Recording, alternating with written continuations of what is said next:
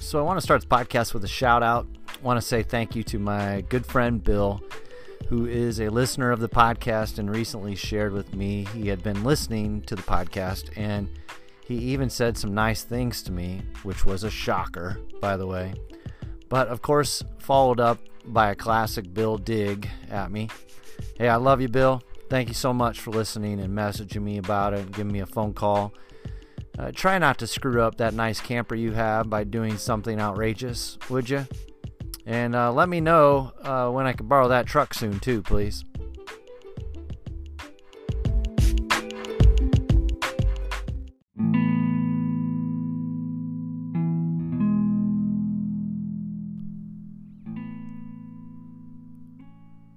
First Peter chapter 4 verse 8 says, "Above all, love each other deeply, because love covers over a multitude of sins." This verse comes from Peter, who was one of Jesus' closest followers, and he's summing some things up here for the Christians in the first century, decades after the death and resurrection of Jesus, about what's most important. So this sounds great, doesn't it? But it's really hard to do. Sometimes the people that you know the best are the people it's often hardest to love. We fall in love with our wife or our husband, for example, or our new boyfriend or girlfriend. And after you've been married a little while or uh, you've been dating a while, it's those people that you start to see the sins of most clearly because you're around them nonstop. My wife knows me better than anyone else, and she sees my sins, and I can easily irritate her. Sometimes, as a family, you can just get on each other's nerves, right? Your coworkers might drive you a little crazy, classmates, friends, neighbors. It's easy to love someone from a distance. It's much harder to do it up close. So, what is Peter saying? Like love covers over a multitude of sins. So, let me throw this at you. Usually in our culture, we think of love as an emotion in other words, you either feel it or you don't. Over the course of my marriage, there have been some times when things weren't all filled with love.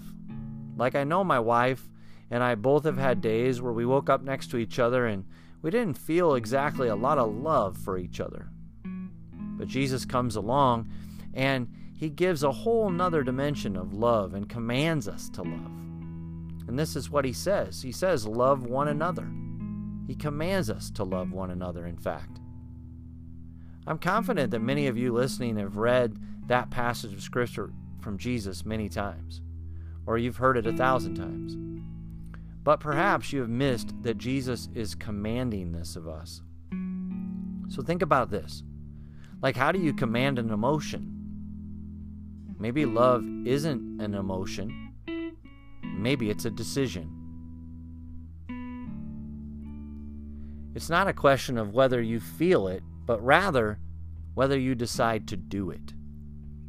So perhaps you and I need to learn to act in a way that loves and make a decision to act in a loving manner towards someone in your life. What you might find is your emotions may catch up to your obedience.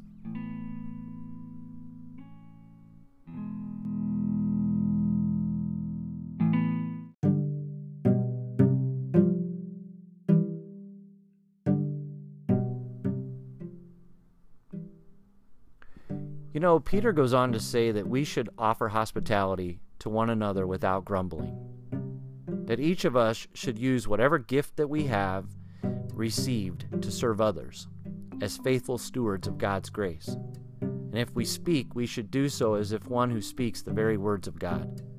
And if anyone serves, they should do so with the strength God provides, so that in all things God may be praised through Jesus Christ. To him be the glory and the power forever and ever. Amen. What an incredible piece of scripture for us to follow. Am I showing hospitality without grumbling? Am I loving my wife deeply? Am I extending an invitation to serve my neighbor or colleague at work? Know, Romans 5 8 says, But God demonstrates his own love for us in this while we were still sinners, Christ died for us. Friends, I'm a sinner in need of a Savior. The love Jesus has shown me is indescribable, and I'm forever grateful for the change that He's done on my heart and will continue to do so because I will continue to seek Him in prayer. Like I've said in previous podcasts, how you pray is who you become. Have you repented from your sins? Have you truly changed your heart? Does God still need to do a work in your life? Like, what's holding you back from the greatest love that exists, the love of God?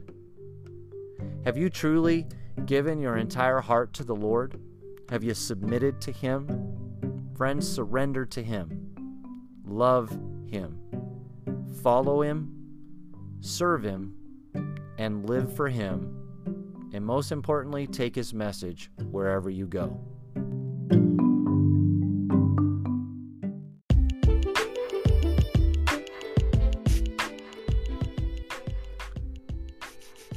Let me close with this.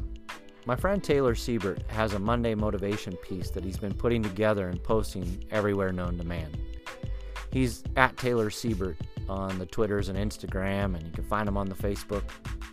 And in a recent Monday motivation, I really appreciated how Taylor shared his heart for Jesus. And when I responded on his post about it, he sent me over to a podcast to listen to called Just Thinking and specifically an episode that was called George Floyd and the Gospel. Friends, this was the best thing I listened to and learned all week. These two gentlemen that lead this podcast did an unbelievable job explaining several things that were very enlightening and encouraging to me as a follower of Christ in a completely broken world starving for a Savior. If you have time, I highly recommend giving that a listen. Again, thank you to all of you for listening to the podcast and those of you that have rated it on iTunes and dropped a review. I'm humbled and honored uh, if you would share this podcast with a friend on social media or whoever. As Isaiah 26 8 says, I'm eager to make Jesus famous. All I do is for his name and his renown. That's the desire of my heart.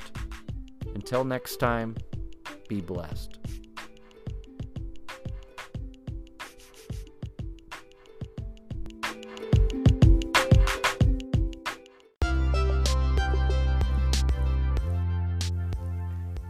Thank you so much for stopping by and exploring my podcast.